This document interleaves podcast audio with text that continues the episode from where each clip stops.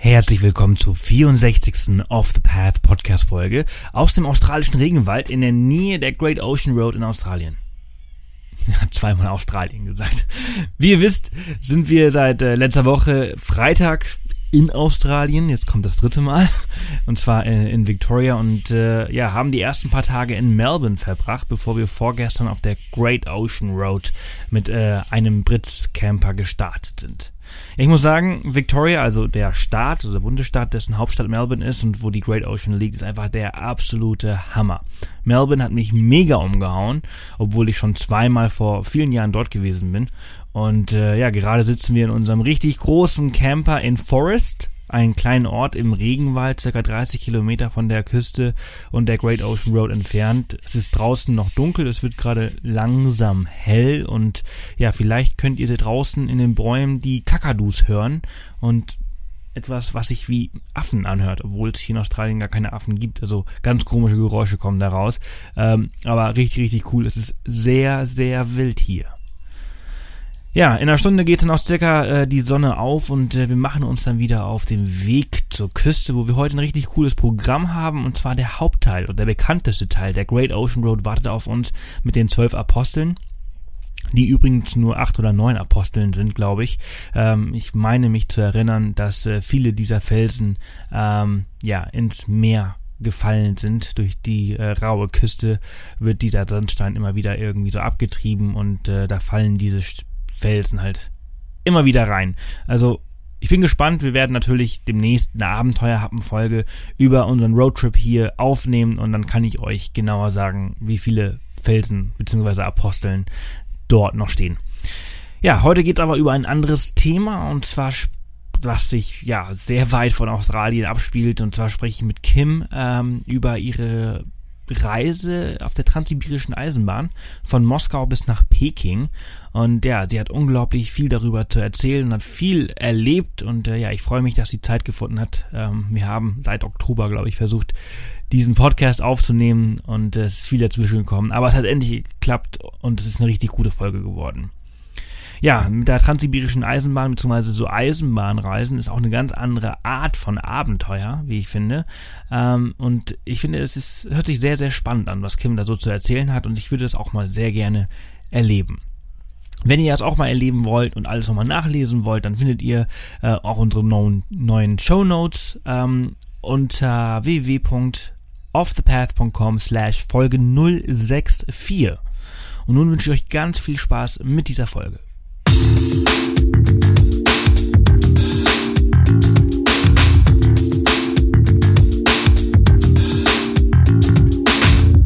Willkommen zum Off the Path Podcast. Auf Off the Path bekommst du jede Woche praktische Reisetipps und Inspiration für dein nächstes Abenteuer. Und hier ist er, dein Travel Buddy und Abenteuer Junkie, Sebastian Canaves. So, herzlich willkommen zu einer neuen Off the Path Podcast Folge. Heute richtig spannend, ein Thema, das mich schon lange interessiert und äh, ja, die Kim und ich, wir sind schon seit Monaten am Termine finden für diese Folge. Es hat irgendwie alles nicht geklappt, aber desto besser, äh, dass es nun geklappt hat. Kim, herzlich willkommen. Vielen Dank, Sebastian. Hallo. So, wir sprechen heute über deine Erfahrung äh, mit der transsibirischen Eisenbahn. Mhm. Ähm, ja, ein sehr spannendes Thema. Ein Thema, was mich persönlich auch sehr reizt. Ich bin zum Beispiel auch noch nie in Russland gewesen und stelle mir das alles ziemlich cool vor. Äh, wie so viele äh, der Zuhörer habe ich entsprechende Vorstellungen, wie das so ist, äh, auf so einer langen Strecke äh, im Zug. Ähm, ja, wie war's? Also ich muss sagen, äh, bei dieser Reise ist es wirklich nicht ähm, das Ziel des Ankommens, sondern die Reise selbst. Ähm, es ist überhaupt keine Erholungsreise. Es ist wirklich sehr anstrengend. Du bist auch äh, drei Tage und zwei Nächte mal nur im Zug, wo du vielleicht alle drei oder vier Stunden mal 15 Minuten kurz die Beine vertreten kannst an der frischen Luft. Es ist ähm, ja aber was ganz anderes. Ich war vorher fast überall auf der Welt, nur halt noch nicht so im Osten, also in Russland.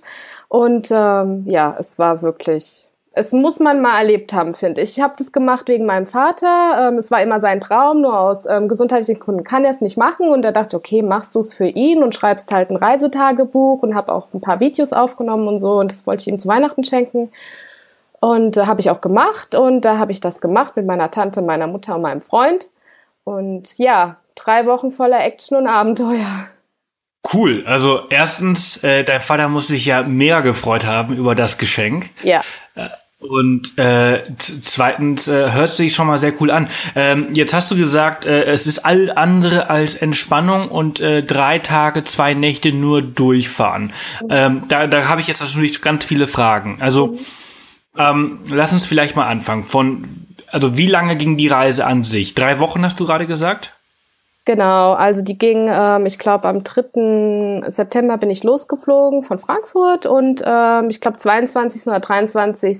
September bin ich von Peking dann zurückgeflogen über Kasachstan. Also in Moskau angefangen, durch Russland, Baikalsee runter, Mongolei und dann ähm, ja, weiter Richtung China nach Peking, aber halt mit Stops. Also ich bin echt nicht nur durchgefahren. Ich war auch mal zwei Nächte oder so in einem Hotel oder so. Also es ist nicht, dass man sich hardcore diesen Zug da gibt. Mhm. Und diese Geschichte von drei Tagen und zwei Nächten durchfahren, ist das mhm. dann direkt am Anfang gewesen? Äh, Gott sei Dank ja. Also was heißt am Anfang? Also wir waren erstmal ein paar Tage in Moskau und ähm, Moskau-Jekaterinburg war, glaube ich, nur eine Nacht äh, und ein Tag. Da konnte man sich erst mal dran gewöhnen, wie das überhaupt alles so abläuft. Ähm, und ja, und dann von Jekaterinburg nach, nach Irkutsk, also zum Baikalsee, das war dann diese extrem lange Strecke. Da fährst du aber halt auch durch fast halb Russland. Okay, ja. krass. Und äh, also Katharinenburg ist der erste Stopp. Äh, das, ich weiß ungefähr, wo das liegt. Mhm. Ähm, äh, und da, da hält der Zug dann das allererste Mal quasi. Genau, also der, der Zug Nähe, der Zug hält eigentlich, also wir sind äh, nicht mit dem Zarengold, das ist ja dieser private Zug extra für Touristen. Wir sind mit dem, also mit dem sind wir nicht gefahren, sondern mit der, mit dem normalen, mit der normalen Linie, wo jeder normale Russe auch mitfährt. Also wir waren unter den Einheimischen. Und der hält eigentlich so alle eineinhalb Stunden in jedem kleinen Kaff, sag ich mal. Und ähm, je nachdem, wie lang der Aufenthalt ist, kann man da auch mal kurz raus, eine Zigarette rauchen oder sich die Beine vertreten. Aber es geht dann auch gleich wieder weiter. Ähm, nur das war so der erste Stop, wo wir gemacht haben. Also man kann sich das schon aussuchen, wenn man vorher plant. Wenn man sagt, man will lieber in äh, Oms oder so anhalten, kann man da auch aussteigen. Nur man muss halt vorher sich die Tickets kaufen. Also das ist dann mhm. so. Also es, also es gibt verschiedene Anbieter der transsibirischen, es ist nicht nur eine, eine, also eine transsibirische Eisenbahn, die einmal hinfährt und zurückfährt, sondern es, es gibt viele Züge und verschiedene Anbieter. Genau, man kann sich das so vorstellen, das ist so ein bisschen wie die Deutsche Bahn, nur wirklich pünktlich. Die Transsibirische Eisenbahn ist auf die Minute genau. Jeder Waggon hat so seine äh, Waggonleiterin, ich glaube, die heißt Provonica in Russisch und ähm, die guckt auch immer, dass wenn du kurz rausgehst, dass alle drin sind. Also es fährt wirklich Minute genau, fährt der Zug auch ohne dich weiter. Du musst wirklich da drinnen sein und ähm, ja, der hält dann überall halt an, macht da seine Stops. Deswegen dauert es auch so lange. Es gibt auch Züge, der hält zum Beispiel nicht überall, das ist wie bei der Bahn, es gibt diese, ja, diese Langstrecken, Kurzstrecken, also kann man aussuchen. Hm. Und ähm,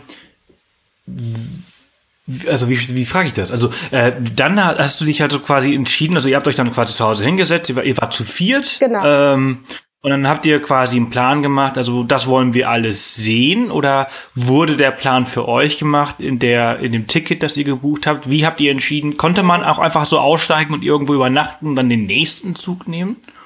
Also das, das wäre eine Möglichkeit gewesen. Sowas, so ein Ticket gibt's auch. Nur ähm, wie gesagt, ich konnte jetzt nicht wirklich sechs Wochen. Ach, gucken wir mal da, wo uns gerade gefällt, weil es ist halt schon wirklich eine lange Strecke. Du fährst gerade knapp acht oder neuntausend Kilometer und bei drei Wochen, das war schon ein sehr knapper Zeitplan.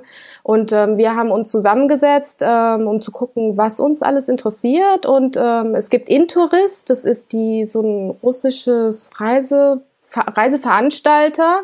Das war früher der Haupt und ich komme aus der Reisebranche und kannte da jemanden und habe mich mit ihr hingesetzt und sie hat gesagt, okay, sie bucht uns die und die Tickets. Also mhm. man kann man kann es auch selbst machen. Es ist wirklich nur sehr zeit, zeitaufwendig und ähm, also wenn du kein Russisch kannst, hast du echt gelost oder du musst halt richtig blechen dafür. Also das war ein bisschen. Aber es gibt auch die Möglichkeit, das selbst alles zu machen, also die Tickets zu buchen. Ja, aber das ist alles nur auf Russisch. Es gibt keine deutsche Webseite, wo man sowas dann äh, beantragen kann. Also so wie wir es wollten, habe ich es jetzt nicht gefunden. Ich wollte jetzt halt auch keine große Gruppe. Ich wollte, wir waren äh, sechs Leute, also wir vier und dann noch zwei Däninnen, äh, die sich für die gleiche Route entschieden haben. Ähm, bei Intourist, wir konnten auch sagen, okay, wir wollten das so und so haben. Ähm, man war auf eigener Faust, man hatte auch keinen Reiseleiter oder so dabei. Also das war wirklich, als ob du das selbst machst. Ich meine, du konntest ja auch vorher deine Wünsche äußern. Und ähm, ja, es ist einfach wirklich viel leichter, weil es ist schon eine taffe Reise und da kann man nicht wie in Asien mal sagen, ach okay, nehme ich mal den Bus oder nehme ich den Zug, weil ähm, du bist halt auch in Sibirien wirklich in der Pampa. Mhm. Ja. Krass. Äh, äh diese, diese Seite, das ist www.intourist.com.de? Warte. RU? Äh, com www.intourist.com, genau. Okay, das ist sehr gut. Das packen wir dann einfach in die Shownotes mit rein. Mhm. Und ähm, wie, wie viele ähm, drei Wochen gegen eure Tour habt ihr in diesen drei Wochen auch in einem Hotel geschlafen oder habt ihr drei Wochen in diesem Zug gelebt? Ähm, sowohl als auch. Also wir haben zum Beispiel vier Tage Moskau oder drei oder vier Tage haben wir uns Moskau angeschaut und meistens gingen die Züge spät abends. Das war ein Vorteil, weil da warst du tagsüber halt unterwegs, konntest dir was angucken und abends ging es dann weiter. Dann hast du halt die Nacht im Zug geschlafen. Ähm, dann waren wir zwei Tage in Jekaterinburg, haben uns die Stadt angeguckt. Wirklich total schöne Stadt, sehr zu empfehlen, auch wenn man sich ähm, an die russische Geschichte, also wenn man sich dafür interessiert, weil da auch die Romanows ähm, umgebracht wurden. Und ähm, ja, und dann war die lange Zugreise, waren wir zwei Nächte und drei Tage im Zug bis nach Irkutsk zum Baikalsee. Baikalsee, da waren wir auch nur zwei Tage, aber ich wäre so gerne länger geblieben. Es war Ende September. Es, ich bin da mit, ähm, mit einer normalen Jeans und mit einem T-Shirt rumgelaufen. Es war echt herrliches Wetter, Sonnenschein pur. Und ähm, die Russen waren sogar im Baikalsee noch schwimmen. Es war wirklich krass. Also es war wirklich sehr schön dort. Und dann ging es weiter nach eine Nacht und einen Tag nach ähm, Ulaanbaatar in die Mongolei. Und da waren wir dann auch zwei oder drei Tage unterwegs. Und zwar. Also nach sieben Tagen hast du quasi Russland schon verlassen, ne? Oder? Ja, das heißt, ja, das ging ziemlich, genau, das ging ziemlich schnell. Ähm, du warst halt meistens so zwei Tage, bist du in der Stadt und guckst dir das an. Ähm, bei Jekaterinburg zum Beispiel hat es auch wirklich gereicht. Trotzdem ist es wirklich ein Besuch wert, aber es reicht dann auch. Ähm, ja, und Mongolei, da waren wir aber auch, ähm, haben wir auch in einer Jurte geschlafen. Wir waren im Nationalpark, also außerhalb von der Stadt. Also du hattest so eine Mischung von allem. Und da warst du auch nur zwei Tage. Und dann ging es halt auch wieder weiter nach Peking. Und in Peking waren wir dann vier Tage. Krass. Mhm. Also Okay, also weil ihr, äh, also vier Tage Moskau, drei Tage Peking, das ist eine Woche. Ja. Äh, eine Woche durch Russland ist die zweite Woche und dann nochmal so mehr oder weniger eine Woche durch äh, China. Genau, also China, Mongolei, das hat sich, Ja. was sich vor allem gezogen hat an den Grenzübergängen, da stehst du manchmal deine vier bis fünf Stunden, du bleibst im Zug. Äh, es ist wirklich sehr interessant, die, die äh, Passanten kommen dann rein, also die Polizei nimmt dir deine Pässe ab und kontrolliert es. Und du wartest echt drei, vier, fünf Stunden im Zug an den Okay. Grenzen. ja. Auch interessant. Mhm. Aber das äh, funktioniert alles ohne Probleme und äh, da gibt's eine Struktur und man, man, man ist, man fühlt sich auch sicher und man fühlt sich auch so sicher, dass man seine Pässe zurückbekommt oder äh, war das ein komisches Gefühl? Also ich muss sagen, ich habe vorher was also gelesen, viel gegoogelt und äh, ich hatte schon ein bisschen Schiss, muss ich sagen, weil ähm, ich habe da nicht immer so gute Sachen gelesen. Aber wir hatten keinerlei Probleme. Wir konnten entscheiden, wollen wir draußen warten oder im Zug. Äh, Der Zug wurde auch durchsucht, aber es war ein, Schema drinne. Du hast dich sicher gefühlt. Ähm, es waren wirklich alle sehr nett zu uns. Und ähm, ja, ich muss auch sagen, die, die schönste Erinnerung war auch im Zug von dieser Reise. Also alles war super, aber halt auch der Kontakt mit den Einheimischen selbst. Ich dachte am Anfang auch, oh, ich als Deutsche in Russland. Aber ähm, ganz im Gegenteil, wir wurden abends auf Wodka eingeladen in ein anderes Abteil und ähm, die haben mit ihrem Russisch, Deutsch, Englisch versucht mit uns zu kommunizieren. Die sind wirklich sehr offen und nett und sowas auch an den Grenzen. Also es hat alles wirklich super funktioniert. Da muss man sich keine Gedanken machen. Sehr cool. Was sind das für Menschen, äh, die man auf so einer Zugreise trifft, die so lange unterwegs sind? Sind die meisten wirklich von, von äh, Moskau bis nach Peking äh, dabei oder steigen die alle irgendwie irgendwann aus oder irgendwann dazu?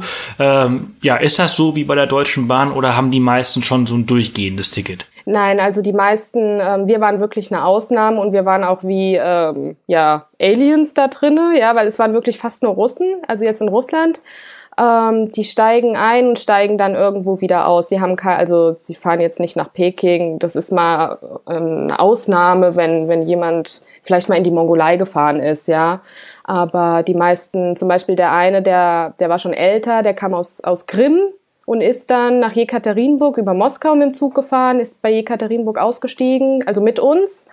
Ähm, der andere ist, glaube ich, nach Oms weitergefahren. Also steigen ständig Leute ein und aus aber schlafen dann auch halt dort, je nachdem, wie weit ihre Strecke ist. Mhm. Apropos Schlafen, wie ist der Komfort im Zug? Ja, gewöhnungsbedürftig. Also ähm, am Anfang ist, du musst dich erstmal an das Gerüttel gewöhnen im Zug. Es sind ähm, Vierer, es gibt natürlich auch erste Klasse, da hast du, glaube ich, für zwei Personen einen Abteil, aber wir hatten halt für vier Leute. Es ist auch günstiger und es ist auch wirklich okay. Ähm, es gibt einen Samovar, da kannst du immer dir heißes Wasser holen für Tee oder Porridge oder was immer du essen möchtest. Es gibt auch ein kleines Bordrestaurant und ähm, an den ganzen Haltestellen gibt es auch ganz viele ähm, Menschen, die ihre Sachen verkaufen, selbstgemachtes Essen. Ähm, ja, also schlafen ist, ja, es ist okay. Es ist ruhig nachts. Die ähm, Dame Provonica sorgt auch dafür, dass es ruhig ist ab 10. Und ähm, ja, der Komfort war am Anfang wirklich sehr gut von Moskau nach Jekaterinburg. Und je weiter du Richtung Osten gehst, desto ältere Waggons oder Züge bekommst du. Du merkst auch wirklich den Unterschied. Also dann hast du nicht mehr so viel Luxus. Und der schlimmste Zug war wirklich von Mongolei nach Peking. Der sah aus, als ob der, keine Ahnung, von den 70er Jahren war und noch nie sauber gemacht wurde. Okay, krass. Ach so, weil ihr ja auch immer die Züge gewechselt habt, ne? Weil ihr immer ausgestiegen genau. seid und dann quasi in den anderen eingestiegen seid. Und äh, interessant finde ich, dass ab 10 Uhr quasi wirklich Bettruhe ist und dass das auch durchgeboxt äh, wird. Ja. Ähm, ich kann mich, also ich, äh, man, man soll nicht verallgemeinern. Ich kann mich an eine Situation erinnern, wo ich äh, mal Russen angetroffen habe in Alberta in Kanada und äh, die waren sehr laut, sehr betrunken. Ähm, bis spät in die Nacht und äh, sehr ignorant, aber äh, natürlich kann man das nicht auf äh, alle. Ähm. Nee, also ich muss sagen, wir haben halt mit denen auch getrunken und es war lustig und wir waren halt auch ein bisschen laut, aber sie kam ab und zu rein und hat dann immer Sch gemacht, ja, also sie wollte unbedingt, dass wir dann leise sind und wir mussten dann auch leise sein. Also sie ist wirklich so mit ihrem roten Hütchen und ihrem roten Tuch ist sie schon ein bisschen tough, aber total nett. Sehr cool. Mhm. Ähm, wie, wie, viel, wie viel kostet äh, so eine Reise? Ähm, unterschiedlich. Also wir haben jetzt, äh, die Flüge haben wir halt separat gebucht. Wir sind auch ähm, in das Hotel in, in Peking mit dem allen drum und dran, wie wir das gemacht haben. Kannst du mit deinen 2200 Euro, 2400 Euro mit den ganzen Visa, Visa-Gebühren und das alles kannst du schon rechnen. Also pro Person. Mhm. Ja, äh, Visagebühr äh, ist auch ein sehr sehr gute äh, sehr guter Stichpunkt, den du den du da nennst, weil ähm, recht schwer es ist ein Visum für Russland zu bekommen, oder? Genau. Da ähm, deswegen, das war mit ein Grund, warum wir auch über Intourist ähm, zum Beispiel das geplant haben und ähm, auch sie uns Zugtickets und so gebucht hat. Sie hat uns dann eine Einladung geschickt. Du musst eingeladen werden. Also so ist, ja. wie ich das jetzt kennengelernt habe. Und das hatte ich dann auch innerhalb von zwei Wochen ähm, von denen bekommen pro Person wird es ausgestellt, also jeder hat seine eigene Einladung. Und ähm, dann musst du halt, also zum Beispiel in Frankfurt gibt's ähm, gibt's das, wo, wo die russische Wiesen ausstellen, da musst du da selbst hin. Also wir haben es selbst gemacht, wir haben es nicht über eine Agentur gemacht, da sparst du auch eine Menge Geld, ja. Mhm. Dann gehst du dahin mit deiner Einladung, mit deinem Foto und äh, also Passbild und Reisepass. Und äh, dann musst du halt auch ein bisschen erklären, ähm, von wo bis wo du fährst. Und äh, die gucken sich das an und innerhalb von, ich glaube, einer Woche hatte ich sogar schnell mein Visum. Und wenn du halt in Russland einreist, wollen die auch nochmal genau wissen, was ist dein Ziel. Die gucken dich ein bisschen komisch an, wenn du sagst Peking. Aber ähm, ja, also es ging eigentlich recht easy. Du brauchst einfach wirklich nur diese Einladung. Okay, und dann gehst du dahin, machst das alles, äh, lässt den Pass dort und dann schicken sie dir den quasi zurück. Also ich habe den abgeholt, ähm, aber ich wohne halt auch bei Frankfurt. Aber ich denke, wenn man, oder ich habe auch gelesen, wenn man ähm, außerhalb lebt, kann man das auch hinschicken und auch zurückschicken lassen. Nur ähm, man muss halt, glaube ich, eine Briefmarke dazu bringen. Okay, naja gut, das ist das kleinste ja. Übel. Äh, ja. Was waren so, also ähm, ja, was waren so dein, deine Highlights auf, auf, dieser Reise? Du hast ja gerade eben gesagt, also beim Baikalsee, dass da hättest, da wärst du jetzt gerne länger äh, geblieben, weil das so schön war und warm und du konntest da im, im T-Shirt rumrennen. Ja. Ähm, was waren die Highlights dieser Reise und wo würdest du den Leuten empfehlen, länger vielleicht sogar zu bleiben und wo vielleicht auch kürzer zu bleiben? Mm, also ähm, Moskau, ich war positiv überrascht von Moskau. Da würde ich auf alle Fälle drei Tage bleiben. Es gibt so viel zu sehen. Das ist so eine coole Stadt. Ähm, es macht echt Spaß dort. Jekaterinburg auf alle Fälle ein Stop. Ähm, aber ja, mein Highlight war oder mein Favorite war wirklich so Sibirien. Also, weil es ist halt was, was du hier auch überhaupt nicht mitkriegst, wie die Leute da leben, wie es da abgeht oder ähm, die Kultur. Ähm, da leben auch viele Mongolen und man merkt schon, das ist so eine Mischung zwischen Mongolei und Russland dort in der Area. Es ist wirklich sehr interessant. Und ähm, ja, auf alle Fälle äh, die Mongolei. Also Ulaanbaatar ist eine Stadt, die ziemlich modern langsam wird. Ich würde empfehlen, halt, solange man auch kann, jetzt dahin zu gehen, weil ähm, Ernst Young und Nestle, die machen sich da gerade wirklich sehr breit und ich glaube, die Stadt verliert langsam ihren Charme dadurch. Ähm, und halt auch, also wie gesagt, wir waren auch in den Nationalparks, haben uns alte Tempel angeguckt, die von den Kommunisten nicht zerstört wurden und ähm, in Jurten geschlafen und ähm, sind durch die Mongolei mit auf einem Pferd geritten. Also das sind so Sachen, die, das ist wirklich einzigartig. Also das war wirklich auch total schön. Cool. Ja. Man, man könnte also rein theoretisch auch äh, mit jetzt Interest zum Beispiel dein, dein, dein, dein Ticket so weit planen, dass man sagt, äh, hört mal, äh, ich möchte jetzt irgendwie eine Woche äh, am Baikalsee äh, bleiben und ich möchte eine Woche in der Mongolei, also in Ulaanbaatar bleiben. Mhm. Ja. Das heißt, es geht alles. Also man kann diese einzelnen Stops äh, so, so, so, man kann da so kurz oder so lange bleiben, wie man möchte und äh, entsprechend ändert sich dadurch der Preis? Äh, auf alle Fälle. Also da denke ich schon. Ähm, also mit Jekaterinburg die normale Route ist ja eigentlich zum Beispiel, oder die gängigste ist Moskau, ich glaube Baikalsee, Mongola, also Ulaanbaatar und Peking. Und wir wollten halt unbedingt noch Jekaterinburg und dadurch, okay, es war jetzt ein Preisunterschied von 300 Euro, das geht noch, ja, aber dadurch wird es schon teurer. Und ähm, ich Aber die drei, 300 Euro, weil noch ein Hotel dazu gebucht wurde genau, von denen? Genau, da, also da war noch ein Hotel dabei und ähm, auch ein Guide. Also wir wurden immer abgeholt. Wir hatten Zeit für uns, das auf eigene Faust zu fahren, aber am Anfang wurde uns die Stadt so grob erklärt und ähm, gezeigt ähm, hatten dann auch eigene, also Zeit für uns selbst. Aber ähm, ja, dadurch wurde das halt alles teurer, was auch wirklich okay ist vom Preis. Weil wenn ich jetzt bei den Deutschen, ich habe vorher auf deutschen Anbietern geguckt, das ist wirklich doppelt so teuer. Ähm, mhm. Und wenn du bei Intourist auch eine Anfrage machst und sagst zum Beispiel, okay, bucht mir nur die Züge oder da das Hotel, aber da mache ich das selbst, die sind da wirklich sehr flexibel. Okay, sehr gut. Äh, wie, wie, viele, wie viele Bücher hast du gelesen? äh, eher gegoogelt, weil so viele Bücher habe ich wirklich nicht gefunden, die aktuell waren. Also ähm, ich hatte von Lonely Planet äh, die Transe. Nee, nee, ich meine nicht, nicht vorher, sondern im Zug. Ach, im Zug? Ach so. man, man, also ich stelle mir, stell mir einfach so vor, dass man so unglaublich viel Zeit hat äh, und äh, ja natürlich viel rausschaut, aber irgendwann, äh, ja. Also ich muss sagen, ein Buch. Ich hatte Echt? nur eins dabei. Ja, ich hatte nur eins dabei. Das hat mich sehr geärgert. Aber äh, mit, mit der Zeit, da, am Anfang gab es auch einen Fernseher da drinne, haben wir uns russische Cartoons angeguckt, das war ganz witzig. Äh, ich habe halt ein Reisetagebuch geschrieben und ähm, die ganzen Fotos und das alles bearbeitet. Und ähm, ja, war halt auch oft draußen und habe mir das da angeguckt für eine halbe Stunde oder Viertelstunde, wo wir mal Aufenthalt hatten. Und ich habe sehr viel geschlafen. Ich muss dazu sagen, ich habe mir auch eine böse Erkältung im Zug geholt. Also ich wurde richtig krank. Und da kam das mir oh. manchmal zugute. So eine Grippe hatte ich irgendwie. Aber ähm, ja, ich hätte gerne mehrere Bücher dabei gehabt. Eins habe ich gelesen nur. Okay. Mhm. Äh, in diesen, diesen ähm, ja, großen Wagen, also wie ist das? Wie ist die, wie ist die Natur? Wie ist die Landschaft, an der man vorbeifährt? Ist das schon so, dass man gerne am Fenster die ganze Zeit sitzt und rausschaut und so dieses, dieses nostalgische, romantische, äh, so stelle ich mir das zumindest vor. Am Anfang eher nicht. Da denkst du, du fährst durch Deutschland, ist sehr klar.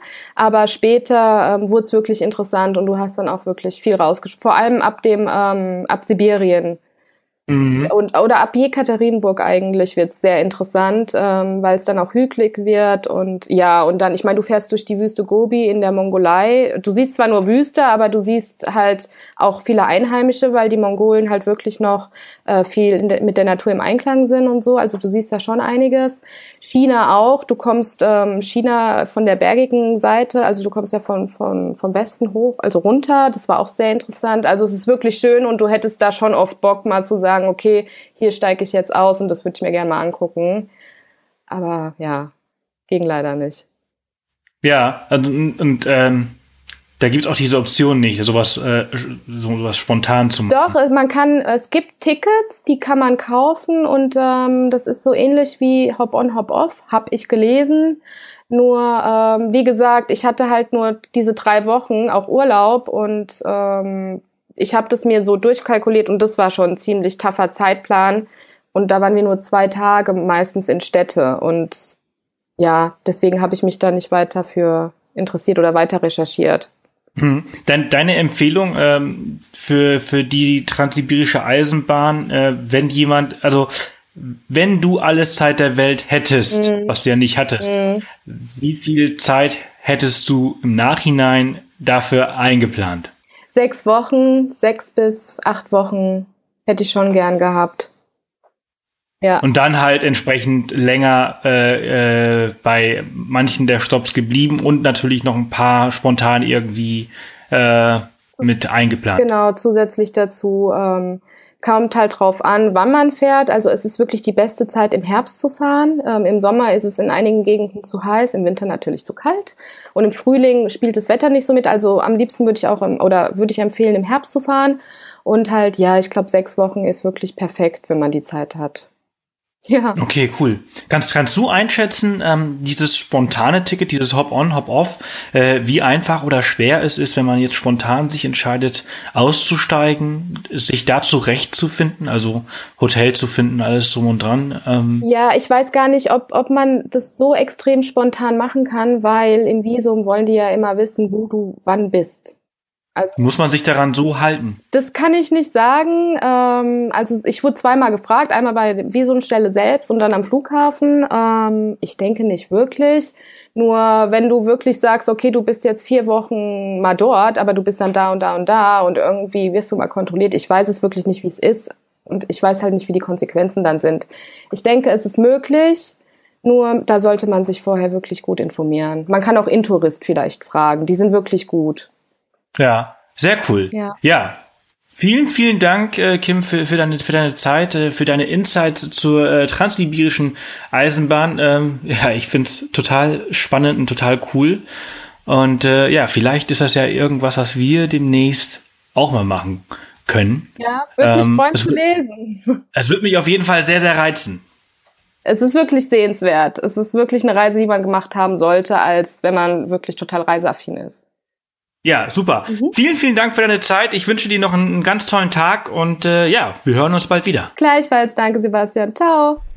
Das war die 64. Off the Path Podcast Folge. Richtig, richtig cool, oder? Also ich finde, dass sich so eine lange Zugfahrt schon sehr spannend anhört.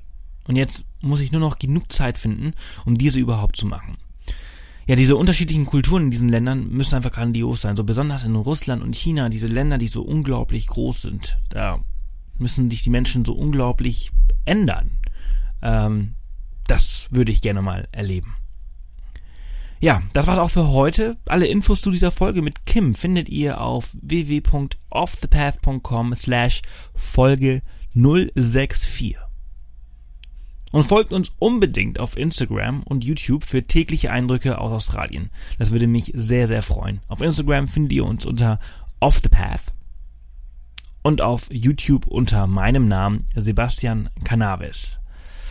Nächste Woche geht es dann wieder im Podcast weiter. Bis dahin freue ich mich über jede Bewertung von euch auf iTunes und natürlich, wenn ihr den Podcast an eure Freunde weiterempfehlt, damit wir noch mehr Reiselustige mit diesen tollen Geschichten erreichen. Bis nächste Woche, ihr Lieben. Tschüssi!